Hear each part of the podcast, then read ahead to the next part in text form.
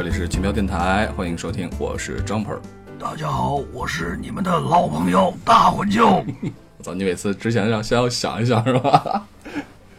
先要想想怎么作。我操！啊，好久不见大家了，好久不见，好久不见 Jumper 了。对对对，好久不见我了，我这淡出江湖许久。啊，今天回来呢，其实也是我是来陪聊的啊，陪陪大混就来聊一聊这期节目。那么这期呢，聊的自然就是今年最受瞩目的电影之一啊，也是大混就最爱，对吧？复仇者联盟三。对，这个呢，应该是最近这几年以来，不仅仅是今年以来了，最近这几年以来，这个应该说是超级英雄或者说科幻大作里边最受瞩目，也是最受期待的一部。因为毕竟呢，今年呢正好是也是这个漫威十周年。然后呢，在这一部片子里边呢，就是所有的之前上了的超级英雄，包括最新的一集，就是这个黑豹，也都会，嗯，就说是几乎全部都会出现在这一部《复联三》里边，所以应该是大家是最最期待的一部巨作。那这部片子呢，在西方的上映时间呢是四月二十六日，国内呢是在五月十一日。其实，呃，说到这个，我经常不是特别明白为什么好多这样的片子的上映时间，国内会和国外差那么几天。因为有一些呢是同期上映的，但是有一些就会差一段时间。像这种，一个是四月底，一个一个是五月，呃，中上旬还好吧。但有一些片子就会差的时间特别长，这又是为什么？主要的原因还是在于这个发行方到底想不想赶上这个，就是说是把国内和这个国际同步发行这个趟儿。如果说是他们想要赶的话呢，也是可以的。但是这中间有一个问题，是因为你说如果要在国内上的话，你必须要提前要送审，而且这个送审的这个周期可能会比较长，中间可能还会有一些可以预计到的，或者是不能预计到的到的原因。哦，OK，就是说中间这些因素存在的，呃，就是这些因素也并不是发行方都完全可控的，对吧？对，很多因素是不可控的，比如说要让你剪掉哪段，或者要让你给某一个人披上一套泳衣等等等等，乱七八糟这种事情，这都是要 考虑到的。但是你也很难很难把 所有的事情都考虑完完整。而且呢，这中间还有一个问题，就是以前曾经有过，但是不是外资的片子，是国内的片子，嗯，好像是《悟空传》还是哪一部，就是说在送审的时候发生了泄露事件，就是这个。样片泄露出去了，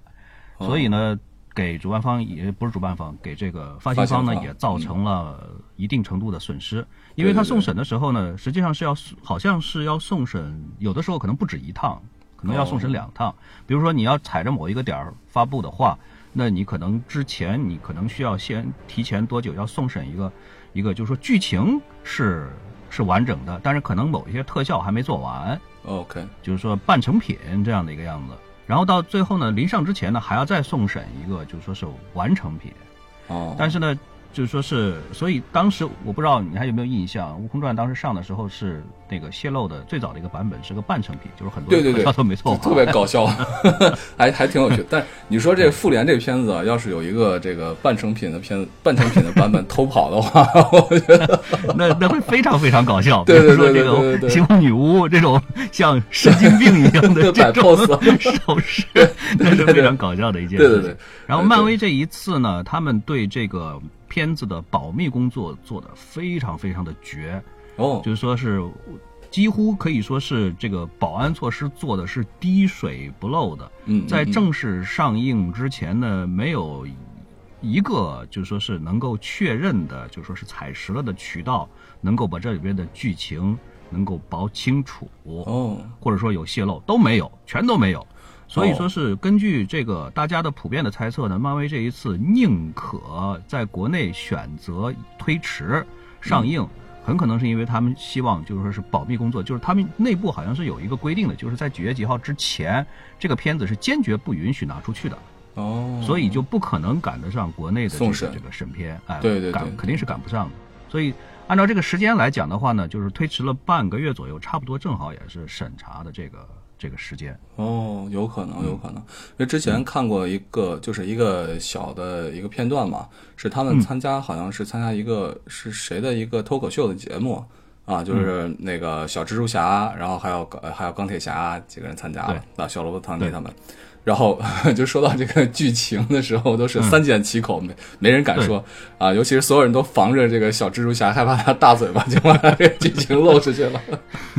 他们因为这是一个基本上来讲是一个演员的一个基本的职业操守，就是你要是签了保密协议的话，你是坚决坚决就是不能说出来的部分，肯定是绝对绝对不能说的。而且呢，漫威这一次为了复联三，他们的这个保密工作甚至做到什么程度，就是给每一个演员的剧本都是只有你演的那一部分才会给你，对对对，没有完整演的部分，对，绝对不会给你。所以就连演员都猜不出来整个的这个整体的剧情的走向，而且是按理来说呢，很多的时候像他们演的时候是要演对手戏，或者说是演好好些个角儿在一起的这种戏。也有可能是，就说是你先演一部分，他然后另外的演员再演另外的一部分，然后再把他们再合在一起。是。但是漫威这一次呢，就是为了保密，为了不让就是说这些演员猜出来，甚至于就是给每个演员的剧本都是残缺的。哦。因为这样子其实是很难，就是说是让演员能够揣摩。到这个就说是剧情，我呃根据这一块的剧情，我应该怎么样子表演？嗯，是其实是让他们的演演出演就说是效果会大打一个折扣。但是漫威就是宁可这样做，宁可让这个效果上打打折扣，都是坚决不准剧透的。就是说保密工作已经做到了这样的一个程度上。这个片子你已经看了是吧？前两天说的。爽的不得了！对，我是这个当当天就是二十六号 当天去看的，其实是推迟了一天，因为他们其实是提前了一天在英国上，二十五号在英国上，但是二十五号的话场次还不是很多。二十六号当天我去看的时候是提前了大概有一周左右订的票，是 IMAX 三 D 版，但是在那个时候呢，基本上整个这个电影院这个剧场已经是很难找到一个空座了。我在英国这么多年。基本上来讲，英国人对出去看电影这个兴趣其实不是特别的大，经常就是一两个人包场这个样子。嗯，但是这一次真的是属于就是乌泱乌泱 都冲过去看，哪怕是边边角角的座儿看 MX 三 D 这种，他们都愿意的，就是真的是属于盛况空前的这样的一个哎空前的。嗯，对，我觉得这种啊，你看像我看电影的话呢，我就是不是特别有习惯赶早场去看啊，就是一般当天上当天看，我不是特别有这个习惯。但是这里面就会有一个，哎，对，这里面好处就是错过高峰期，对吧？我就喜欢，比如说第二第二天或第三天或者更晚的时候，比如说啊中午或者下午早一点有时间，就没几个人嘛，就很爽了，对吧？就想怎么歪着看怎么歪着看。但是这个风险就是。如果是像这种大热门的片子，搞不好他妈的就被谁剧透了，就特别特别烦。所以这一期，所以这一期节目呢，我会尽量的，就说是尽我所能，不做剧透。这个是，而且呢，我们后边还有这个后期剪辑这一关来把关。所以这一期节目呢，因为我们是一个前瞻，所以说是我呢是。呃，尽我所能不做剧透。如果说是朋友们最后听的时候还是发现哪个地方有剧透的话，欢迎在我们节目下方留言。对，我们会把这个锅呢全都甩在这个后期身上。对我们近期呢，这个后期啊，前段时间老蔡也开始学着做后期了，然后欢愉也开始学着做后期了。对对对对，因为全民后期啊。对，因为我现在淡出江湖了嘛。你你为什么你为什么要淡出江湖？你来做后期多好。因为蛋疼了，对我这这段时间都没有出现啊，没没有什么太多的时间来来跟大家服务这个后期的工作啊。说回来啊，所以大魂舅，你当时看这个片子的时候，呃，你的整体感觉就是爽是吧？之前是这么说的，非常爽，非常爽，非常爽。那哎，说到刚才连续的刚才说的那个问题，你觉得这种在剧本上的保密的这种呃考虑，真的会影响到演员的发挥吗？就以你的感觉？感觉不太出来，因为这部片子本身上来讲的话，基本上是对演演员的演技的要求其实是很低很低的，只要你不要太过于的放水，玩那种什么瞪眼式演法啊等等那种，或者面瘫式演法，基本上都不太可能跑得太偏，而且每一个角色呢都有之前的这个这个一部两部或者三部电影在垫底。演员都知道自己应该是一个什么样子的一个状态，这个至少至少是能够把握得住的。我是看了一点点的片花了，但是由于也是保密呗，我觉得从片花上来说，其实对于情节上看不出来个什么，就能只能看出来一个，就是片花里面可能会出现一些什么样的人。感觉这次全都是一些大牌的角色，就除了之前美队钢铁侠，这肯定逃不掉，对吧？雷神、绿巨人肯定是，然后黑寡妇这都不用说了，这都是早期这个复联一、复联二里面都出来的角色。我觉得最有意思的是，我之前因为呃一直这方面也没有太多时间关注啊，我看到这个银河护卫队星爵出现的时候，我他妈特别激动，我说我操，我这哥们儿跑出来了。嗯，对他们银河护卫队那这这这一这一，就是说是这一批人呢，是现在是正式的和复仇者联盟结联系在一起了。对，这个是这一部片子带给我们的最大的惊喜之一。基本上来讲，之前所有的，啊不，为什么不算剧透？这句话不算剧透，是因为它在预告片和片花里边都有啊，啊，对吧？都是有的，好几个好几个情节里边都是有，就是雷神这个是遇到了这个银河护卫队这帮人了以后，然后问问他们说你们是什么人？然后对方向他们打招呼。还有包括像就这一期节目刚开始的时候，为什么我用这么低沉的声音跟大家打招呼，也是因为 这个星爵又开始耍贱，然后看到了见到了雷神了以后，雷神是用这个声音说话，然后他也就开始用这个声音说话，然后旁边的这个火箭浣熊还有螳螂女都嘲笑了一顿，说你怎么改你的声音了？星爵说，我本来就是这样的声音。星爵太像，星爵太像，爆笑点，嗯，非常非常爆笑的爆笑点，嗯。然后还有一些比较大家喜欢的角色，比如说啊，蜘蛛侠肯定是了，我特别喜欢蜘蛛侠，其实就是特别青春的这种这种感觉。然后还有这个黑豹啊，黑豹应该就算他的第三部电影出镜了，对吧？之前的刚有一部这个黑豹他自己的专题片，现在应该第三部电影出镜。黑豹里面发挥怎么样？感觉简单的说一下，不要剧透啊。黑豹这人物在复联三里边的发挥，应该说，呃，他的戏份其实不是特别多，但是他的作用会很大。因为你在预告片里面可以看到，最后的决战的战场实际上是在瓦坎达这个国家开始的，就是说是展开的。所以说那个地方是一个非常非常重要的一个地方。另外还有一个预告片，就是其中有一个预告片里面有一个特别特别短的一个镜头，是这个，就是说是呃，幻视。在呃瓦坎达在动手术，这个动手术呢非常非常有可能是跟他额头上的那个宝石是有关的，所以说呃这个地方应该也是联系情节的一个很重要的一环。另外还有一个镜头就是这个黑豹指着应该是美队，这个是应该是不可能是别人，就是说给这位大哥一个盾牌。哦，所以说，因为之前的这个，咱们之前录节目的时候，呃，录之前那个黑豹的时候，不是也说过，就是美队的盾牌当时不是还给钢铁侠了嘛？对，在内战那我们当时还还还曾经聊，就说是瞎想过，就是如果说这个美队去了瓦坎达了以后，别说一个盾牌，给他一个坦克都没问题的。然后这一期里边真的是给了一个盾牌，而且而且呢，如果你仔细看预告片的话，你能看得出来，他给的是个双手盾。就是说，两两两两块盾牌，左手右手各一个，而这个盾牌呢，看上去这个形状很酷，已经不是圆形的了，是带个尖儿的，而且还带了一些机关什么的，不知道能不能发出来什么毒箭什么。什么敌敌畏，什么西瓜刀，什么乱七八糟的，要你命三千的这种东西，都感觉这个感觉像是这个美队要向这个蝙蝠侠靠拢了。对，所以说是这个高科技装备呢，应该还是玩起来了以后呢，至少给人的这个视觉效果是特别酷炫的这种感觉。嗯嗯，我总是觉得里面有一个人物啊，就是奇异博士，我总是感觉奇异博士，包括那个电影的这种气质啊，和这种美国。超级英雄，呃，就是我说的是复仇者联盟啊，这种气质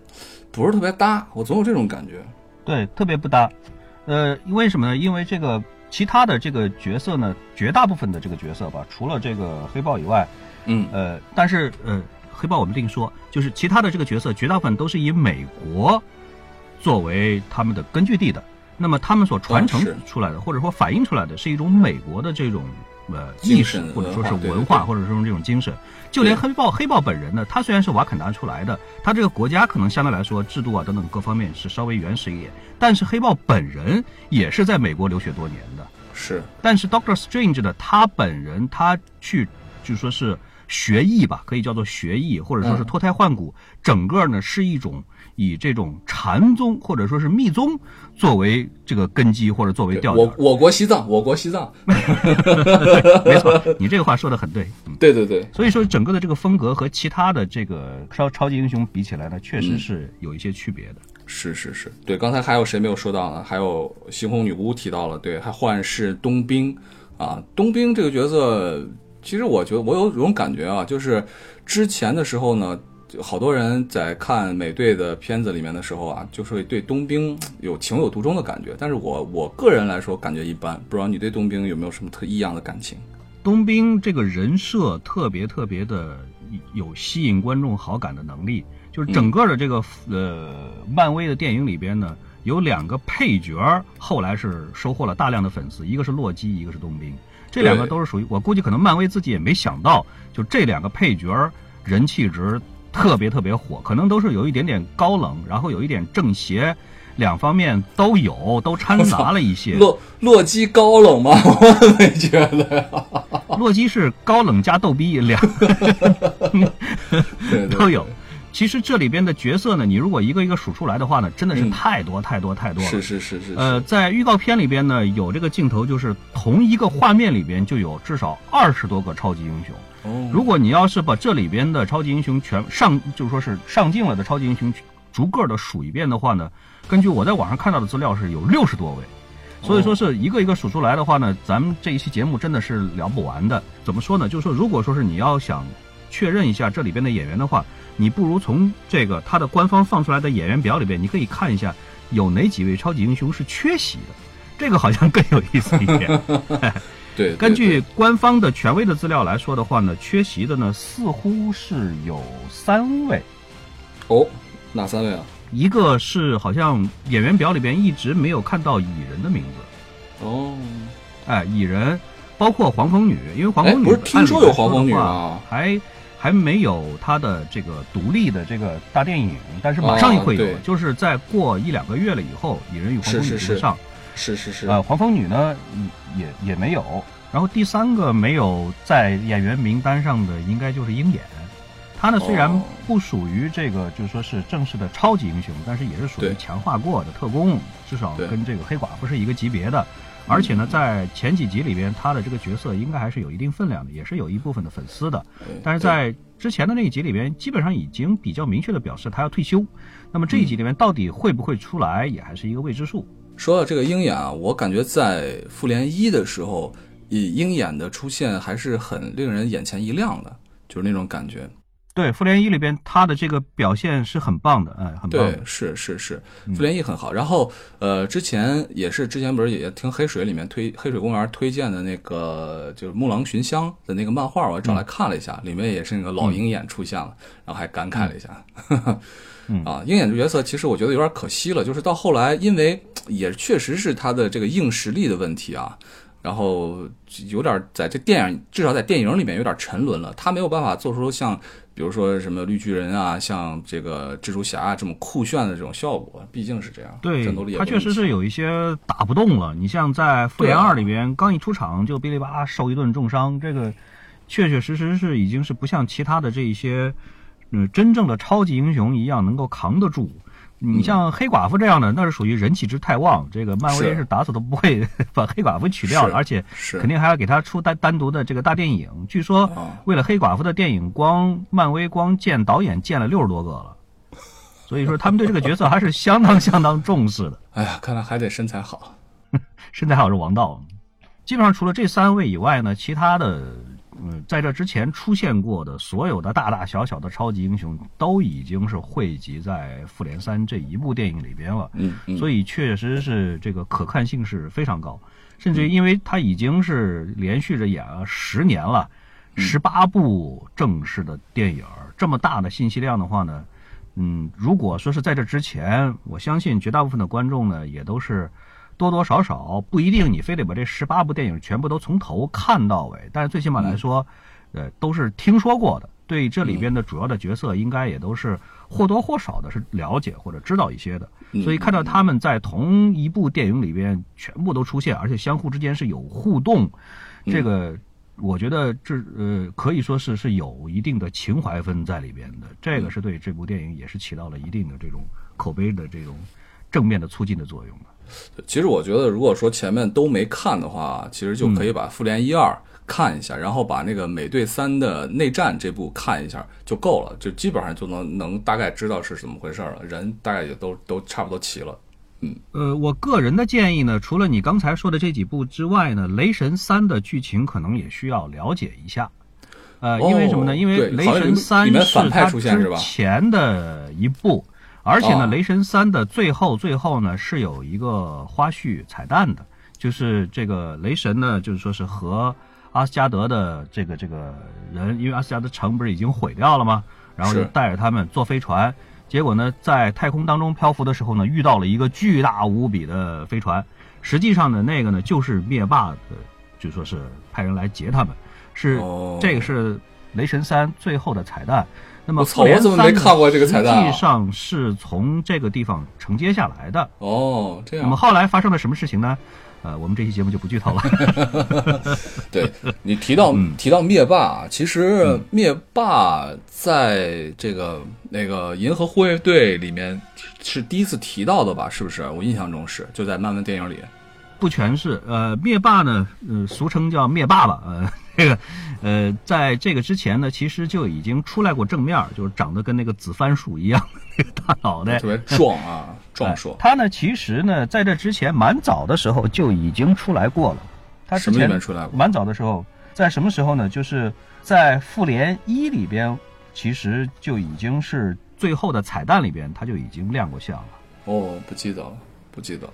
洛基在复联一里边不是拿了那个权杖嘛？那个权杖其实就是灭霸呢给他的。哦，哎，然后呢，他呢就说是要让洛基呢到地球呢去拿回来那个宇宙魔方，然后后边引出来了一大堆。结果呢，没想到呢，灭霸呢最后是不仅没拿回来，连权杖呢都丢了。这个是复联一里边其实就已他就已经出来了一回。然后呢，在银河护卫队里边呢，他呢是属于就是说是第二次亮相，就是跟罗南。当时不是有过对话，那个里边是真真正正改给了这个灭霸呢正脸儿特写，大家都知道了，哎，这个紫番薯就是灭霸。然后呢是要让罗南呢帮他呢取回来这个宇宙灵球，嗯嗯嗯，这个是他的第二次出场。然后呢第三次出场呢是在复联二结尾的彩蛋里边，就是灭霸呢派了这么多人去拿宝石，结果呢没想到呢是。不但一颗没拿回来，反而呢是让我把之前的都丢了，我还赔了。嗯，然后呢，看来这一次呢，我呢要亲自出马了，然后就把他那个手套，大手套拿出来了，就是那个无限手套，上面呢可以镶嵌这个无限宝石的那个无限宝石的那个大手套。但是当时呢是上面是一颗宝石都没有，但是呢就说是自言自语，就说是看来老子还是得亲自出马，把宝手套拿出来了。那个呢是。基本上是奠定了这个复联三的这个调，就是整个的复联三就是讲他呢就是怎么样子拿着这手套去把这些无限宝石一颗一颗的抢回来抢过来，然后呢开始兴风作浪，然后复联们呢是怎么样子呃来打破灭他的这个计划，然后邪不胜正嘛，最后是怎么样子取得胜利，将全世界的妇女都联合起来，嗯，对，要联合起来。因为灭霸呢这个角色呢，在漫画里边其实是就说是设定是蛮久远的，而且呢也是蛮完备的。在这个复联三的预告片里边呢，曾经有过这么一句话，这个卡莫拉当时呢就是说了一句话，就是如果说是让灭霸呢拿到所有的无限宝石，那么毁灭世界呢就好像他啪打一个响指一样。对。这个这个这个场景呢，几乎在所有的复联三的呃不同阶段的预告片里边都曾经出现，而且呢是把它呢和这个钢铁侠的那一句就是 Tell me his name again 剪辑在了一起。但是啊，我总是感觉就是灯光和这个场景好像两边是对不太上的，因为漫威在预告片经常会玩这种小花招，就是他会把不同的场景剪在一起，感觉上好像是这两个人在对话，其实不是，就是故意用这种障眼法。但是呢，不论怎么样，这个卡莫拉说的肯定是灭霸，这是毫无疑问的。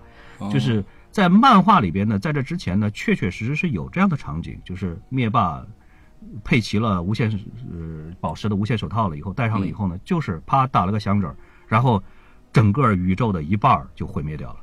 哦，他确实是有这个场景，所以这一句话确实也是在向这个场这这个漫画在致敬。嗯，所以说是。拥有了集齐了所有的无限宝石的无限手套呢，在灭霸戴上了以后，真的是属于就是全宇宙是没有人能够治得了他的。了。现在的问题就是他是怎么样子把这几颗无限宝石一颗一颗的，就是打算怎么样子集齐，以及这些个无限宝石到底是怎么来的，都是然后现在在哪里，这个是基本上应该说不属于剧透，因为在在这个之前已经有了足够的铺垫来来来讲述这一。我还我还真不知道这无限宝石都是干嘛的，都是哪来的？好像是几颗，五颗是吧？六颗啊，六颗，六颗，。呃六颗的话呢，实际上呢，复联在这里边其实也是玩了一点小花招，就是在这之前的所有的电影里边呢，我们看到的总共是五颗。应该说，很多的观众对这个漫威宇宙里边的这六颗无限宝石，应该说都是比较熟悉的了吧？至少是大致是算是听说过。嗯，这个听说过，嗯，哎，因为每一颗宝石呢都是独一无二的，而且都是单独拎出来，都是非常非常牛的。就是谁只要拿到了它，简直就是可以说是就好像武林武侠小说里边的这种超级牛逼的武林秘籍一样，走遍天下无敌手的这种。就是哪哪怕只拿到一块儿都特别牛逼了，是吧？对，只拿到一块儿的话，基本上你就是这个这这辈子什么都不用愁了。而且是嗯这六个宝石都说的特别特别的玄乎，也没有什么科学道理。哦，呃，也就是说，这六个宝石呢，在我看来呢，就是漫威里边呢，从科幻走向玄幻的对 对对，一个东西一样的，就是他也不说这玩意儿怎么实现的。总而言之，就是这里边的能力就是多么多么的牛，而且呢，他又来了一个设定，就是六颗宝石嗯如果集齐了的话，那简直就是大牛中的巨牛，简直就是牛到不行不行的那样的。就是成成套装备了，对，就拿了一个暗金装备比较哎牛逼，就是操，拿了一套就更牛逼了，对，集齐了六颗宝石呢，你就可以召唤神龙了，这样的意思。对对对，然后呢，这几颗宝石咱们稍微稍微的聊一下吧，也不说的太多太远了。好，因为六颗宝石呢，在这之前的电影里边呢，一共是出现了五颗，还有一颗呢嗯是就叫下落不明，也不知道它是在哪里。而且呢，所以嗯说是在这个之前呢，好多的这个网上的这个讨论的文章里边，就是说是对于最后一颗宝石到底在哪里的，提出来了很多很多的猜测。嗯嗯哎，是都是蛮有意思的。就是第一颗宝石呢是叫空间宝石，也就是说是它拥有操纵空间的能力，就是能打开传送门。小偷如果拿到了它的话，我觉得特别好使的这种。就是最早呢是就是说是美队一里边红红骷髅发现的这个哦空间宝石呢，就是在这个宇宙立方里边。神盾局刚开始研究的那个宇宙立方就是它，后来洛基呢把它抢走了以后呢，就开了虫洞，然后呢就是把外星这些个怪物呢引到这儿来，所以说是它呢是直接导致纽约大战，就是它导致的哦。它呢最后是在哪里也比较有意思。当时呢雷神呢把它呢带到这个奥丁地下室里边去了，然后呢在雷神三里边呢，洛基呢最后呢经过这个宇宙立方的时候呢看了一眼，也没有再说下去接下来会怎么样，但是呢。大家都知道，就是说，只要看他一眼，那肯定是动了动了心思了。所以说是肯定是把他给拿走了。嗯，这也就是为什么《雷神三》里边的那个彩蛋呢，就是说是灭霸他们能够跟过来，就是他们的飞船能够找到雷神他们的飞船，应该就是因为这个洛基拿走了宇宙立方。然后呢，我们在这个《复联三》的预告片里边呢，也可以看到有一有一幕呢，就是洛基把这个宇宙立方掏出来。嗯这个的之前呢，有一个镜头就是灭霸在掐着这个雷神的这个脑袋，把这两个画面如果联系在一起的话呢，很大的可能性呢，应该就是灭霸要要求洛基交出来宇宙立方，而且呢是你如果敢不交的话，我就弄死你个大哥，就是差不多是这样的一个意思。所以说这个宝石应该是比较明确的。再下来一个呢，现实宝石，现实宝石的话呢。是这个也是跟雷神有关系的，就是在这个以太粒子里边，不知道你们还记不记得，在雷神二里边，这个对，我知道以太粒子啊，哎以太粒子里边，当时呢是也是雷神后来把它带走了，带走了以后呢，这个放到哪里？放到那个就是那个收收 collector 就收集者那个地方了。嗯。为什么不放到就是阿斯加德呢？因为按照他们的这个设定呢，两颗宝石放在一起的话呢是蛮危险的，对。被人一撸就撸走俩，所以说是鸡蛋不能放在一个篮子里，对，对对对嗯，请这个收集者来保管，嗯，所以说是这个现在到底还在不在收集者那一块儿，现在还其实还不太好说，啊，因为一个护卫队里边呢，就说是电影里边的收集者已经被爆了一次，所以到底是不是在他那儿，现在还不太确定。嗯第三呢是这个力量宝石，也就是这个银河护卫队一里边整个讲的这个，就是在宇宙灵球里边的那个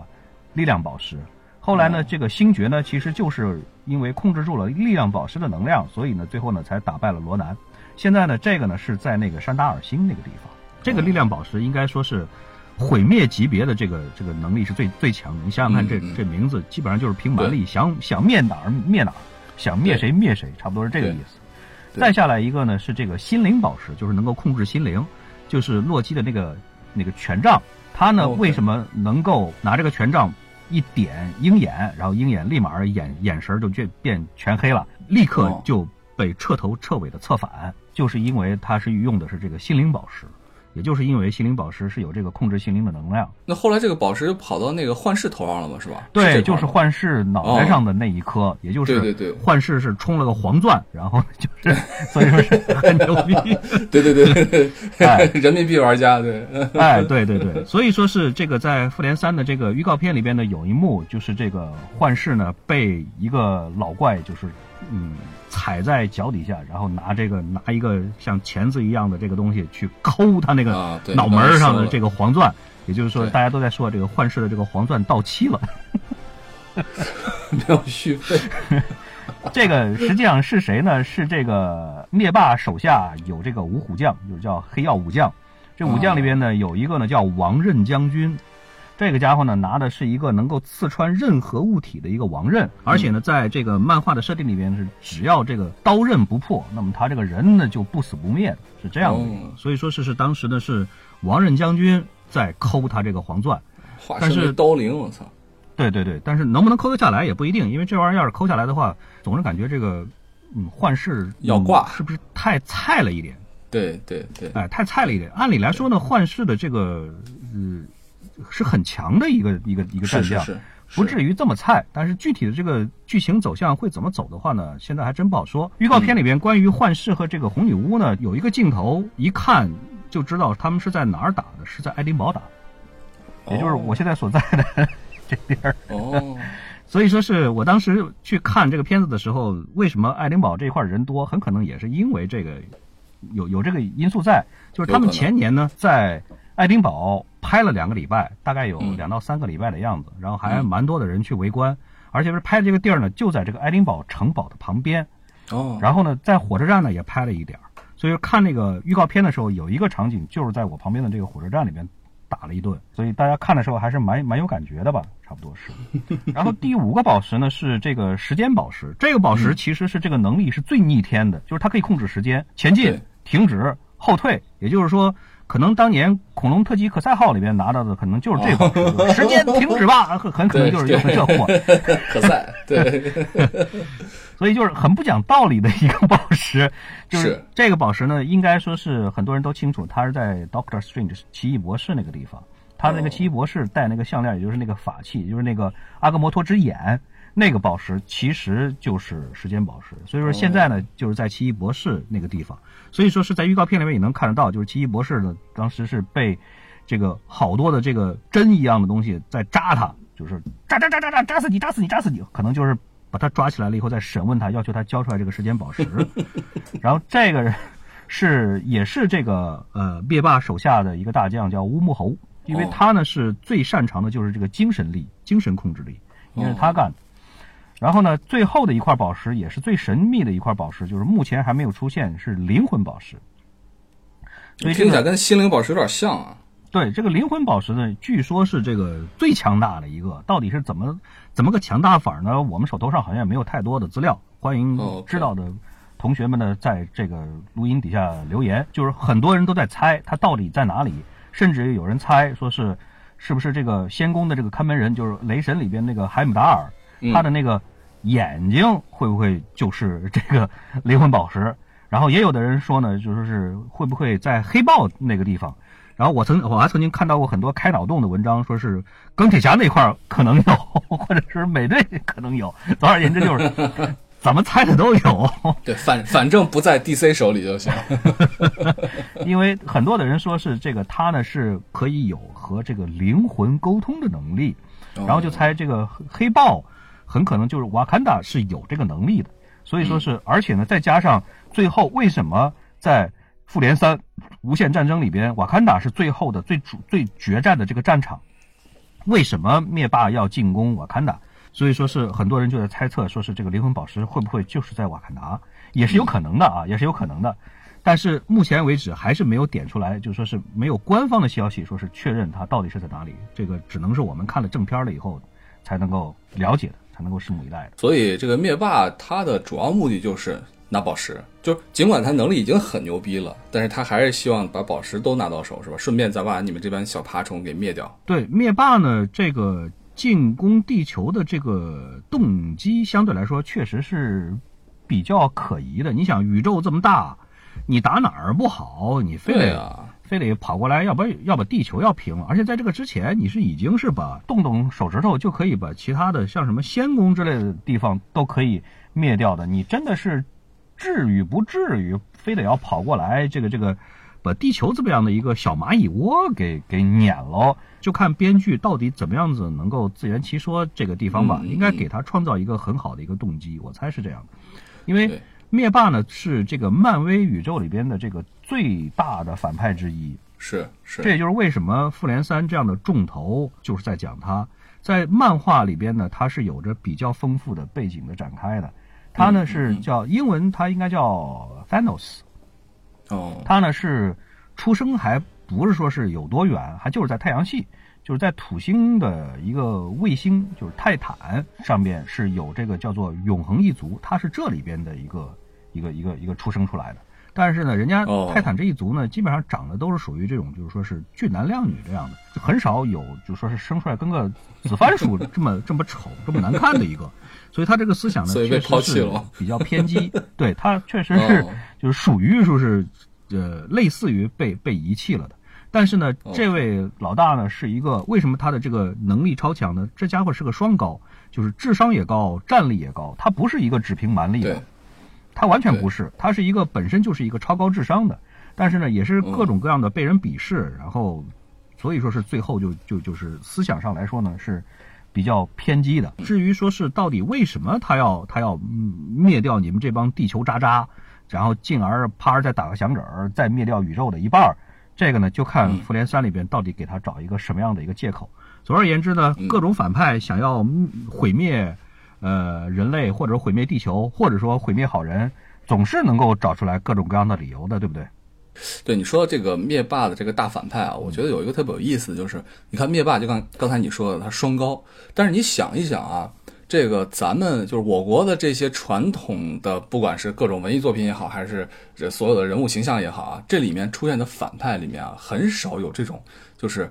特别硬刚的这种。刚硬的这种形象出现的很少，一般都是那种就是特别阴柔、狡诈、阴险、卑鄙，全都是那种特性的这个大反派，很少说是有这种我要做一件什么事情啊，要扫清所有的这个这个呃绊脚石，然后还自己还特别硬、特别刚的形象，很少很少。呃，这一点上来讲呢，漫威比较喜欢走这个套路，就是漫威过去的大大部分的吧，大部分的反派都是属于就是比较有硬的，或者说是走的是相对来说蛮力比较强的。呃嗯，作为对比的话，看一下 DC 这一边的反派呢，绝大部分来说的话是比较走智谋路线的，最著名的像小丑啊，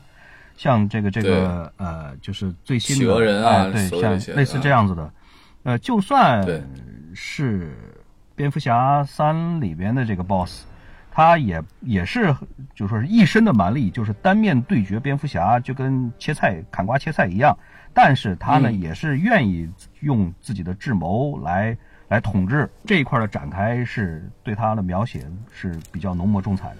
但是相对来说呢，漫威里边呢，大部分的最后的大 boss 呢，都是属于就是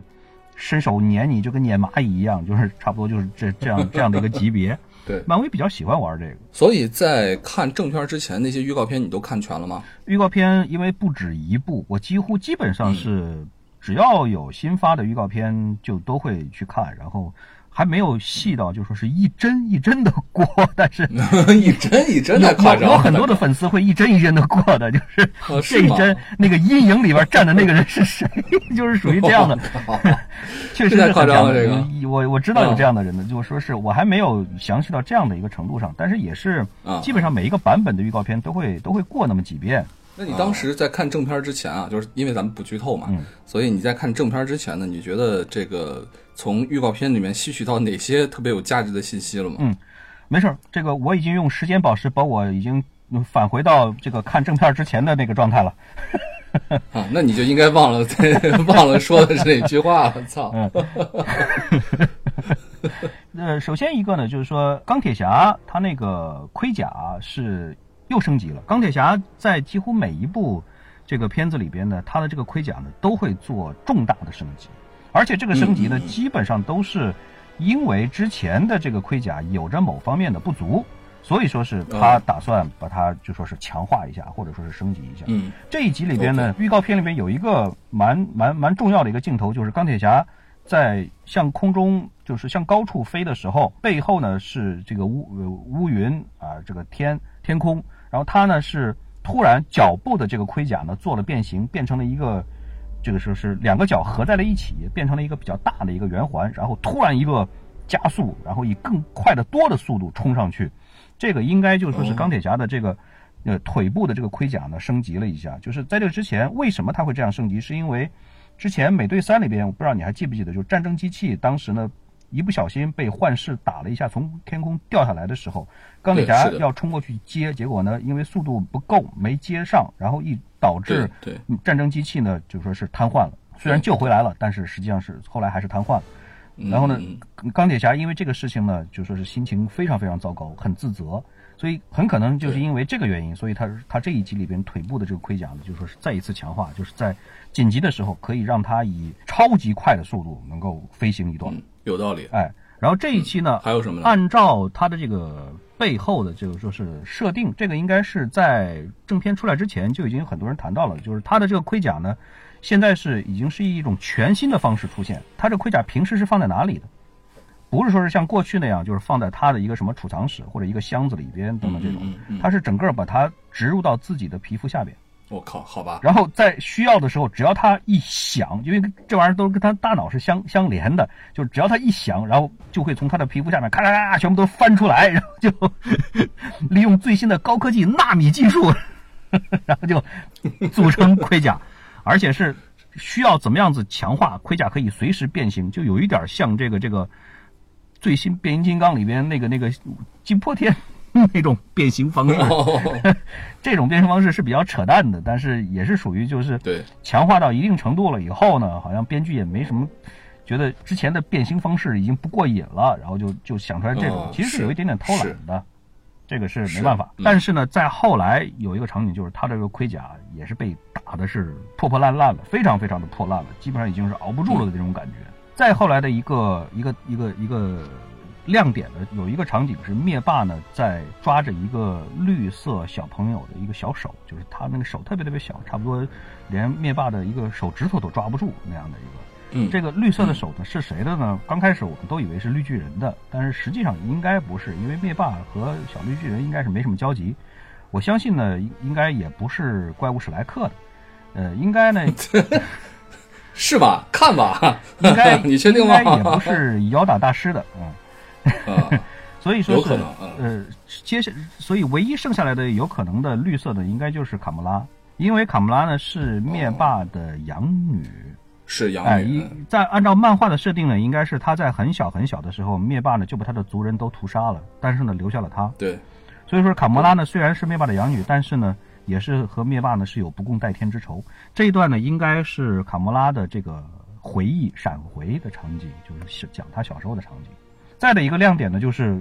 这个是应该是整个预告片里边让人最惊讶的一个最燃爆的一个点，就是美国队长正面硬刚灭霸。我操！硬怼就是灭霸，当时是戴着他的无限手套，而且这个无限手套上很明显是已经有了两颗宝石。然后美国队长呢，嗯，正面跟他硬扛，这个真的是出乎太多太多太多人的意料。因为美国队长按理来说呢，在超级英雄里面，他因为是第一个超级英雄，最早的超级英雄，所以他的能力相对来说也是在其他超级英雄里边是属于比较弱的，就是说战力啊。对，就比鹰眼能强点对对对，但是他居然可以正面硬扛灭霸，而且这个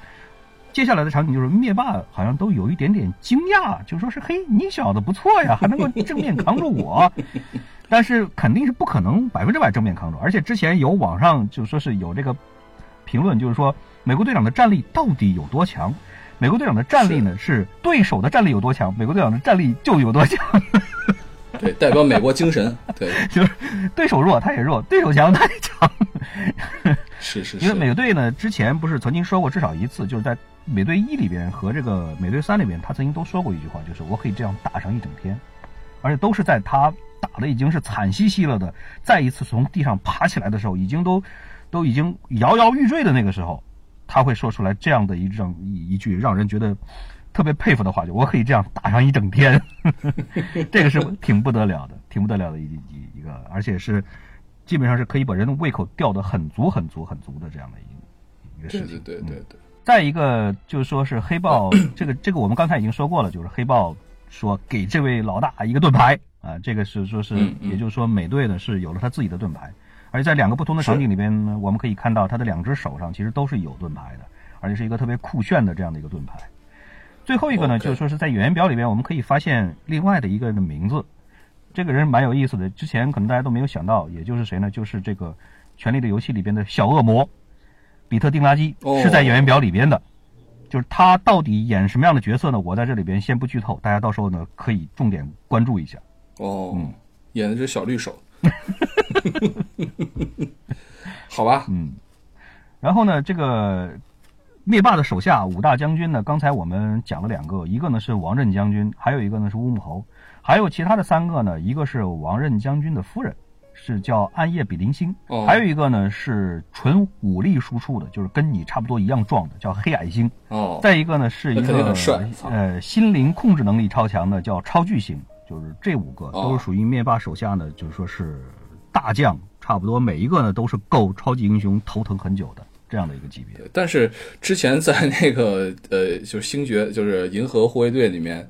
灭霸下面的手下总感觉不怎么样啊。对，那是为了突出这个银河护卫队他们的这个能力很强吧，对吧？但是实际上的话呢，这几个呢，应该说在这个片子里边都有着比较不错的表现。灭霸的手下应该说是没有太差的这个这个软蛋的，除非是那些个所谓的杂兵。其实还是挺期待的。这个国内是五月十一号上映，也没几天了。对，这一部片子呢，应该说是漫威这么多年以来。之前铺垫了那么多的电影，就是为了这一部。而且这一部其实严格意义上来讲呢是两部。复联三在刚开始的计划呢是有上下两集，后来呢说是确认了，就是说是复联三是只有一集，但是呢是紧接着复联四的，就是复联三和复联四是同时制作，只不过是分开呃上映，就是复联四呢是明年。就这两部片子，漫威已经重视到了什么样的程度？就是据刚开始的小道消息说，因为那个复联三和复联四当时呢是据说是两部的这个总成本呢是将近十亿美元，这个片这这个这个这个数字真的是足够把大多数人 吓尿裤子的。但是我昨天呢，那他这个收回收回成本要多少才能收回成本啊？得得三倍以上吧。至少至少是我觉得六倍以上差不多，因为按照全球的其他的地方的这个票房分成的话，应该不会像北美的票房分成那么多，所以我觉得至少至少得五十到六十亿以上才是有可能回本。但是我觉得这个应该不成什么太大的问题。呃，我昨天查了一下呢，如果说是不包括宣宣发的这个成本的话呢，复联三的这个投资总共呢是三点二亿美元。哦，因为。光钢铁侠一个人的片酬据说是一亿美元，